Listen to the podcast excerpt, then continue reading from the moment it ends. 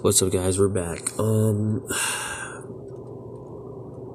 kind of a sad day. Kind of a. This is gonna be a small little, small little podcast. There's gonna be a bigger one. I'm covering Bellator, and next one will be about Bellator one. But this one's gonna be this one in particular is about DMX. Um, DMX died today, and this one, just like Marvin Hagler, hit me hard because he was such an inf- he was such a big influence on my life. He was really influential in in my life, and you know he was definitely my favorite rapper of all time. I mean, this guy. This guy had a voice. He had a. I mean, his music just it just put energy into you, man. It just it, it's hard to describe. You just felt this energy.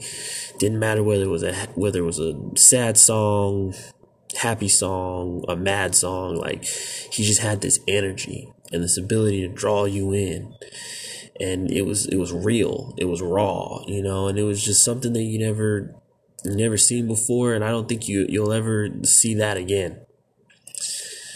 You know, and this guy, I mean, his music, man, his music was so good. He had soccer moms literally bumping his music. Okay, like you had these soccer moms riding around in their minivans playing his music. I mean, people don't understand how big of an influence DMX was, how big of an impact he made on just the generation itself. All races, all cultures, everyone and anyone listened to DMX. They watched DMX perform. I mean, th- this one's this one is most definitely gonna hit hard, and I know for a fact it's hit me hard because he had such a passion.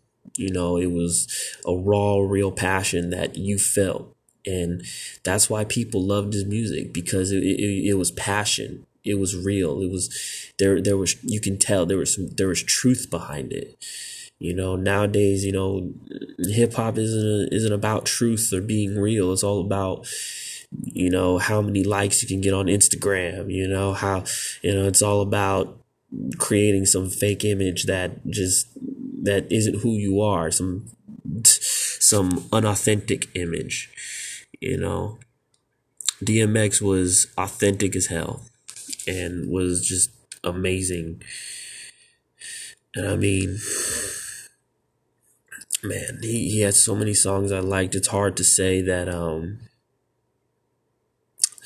it's hard to say which one I liked, but I would have to say Here We Go Again was probably the song that resonated with me most because I've had a lot of, you know, I've had a lot of betrayals in my life. A lot of friendships turned sour. A lot of, you know, a lot of people in my life who I considered family, you know, screw me over. And that song resonated with me well, you know, due to the situations I've had and the dilemmas I've been in because, you know, with those people, you know, so, I mean, man, DMX is he is one of the greatest rap artists in history. Don't matter who you, he is one of the greatest and one of the most realist hip hop artists, no matter he of all time.